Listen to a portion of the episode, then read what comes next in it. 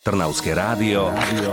Tip na dobrú knihu. O bývalom vojakovi, ktorý v období mieru zabíjal nudu, tak znie názov knihy, ktorá ovplyvnila mnohých svetových autorov.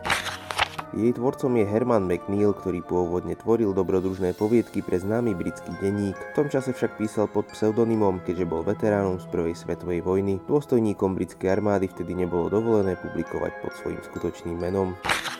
Hlavnou postavou knihy je kapitán Hugh Drummond. Ten sa po návrate do civilu ako si nemá chuť zmieriť s ubíjajúcou nudou v živote a preto sa skúša presadiť ako súkromný detektív. Najprv ponúkne svoje služby na inzerát a odpoveď na seba nenechá dlho čakať.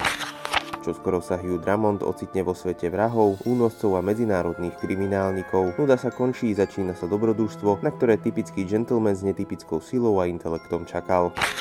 Príbehy kapitána Dramonda sa tešia veľkej obľube aj 100 rokov od ich prvého uverejnenia. Stali sa inšpiráciou pre viacero detektívnych príbehov. Hlavný hrdina je nápadne podobný aj Jamesovi Bondovi, a to nie len pre jeho lásku k Martiny.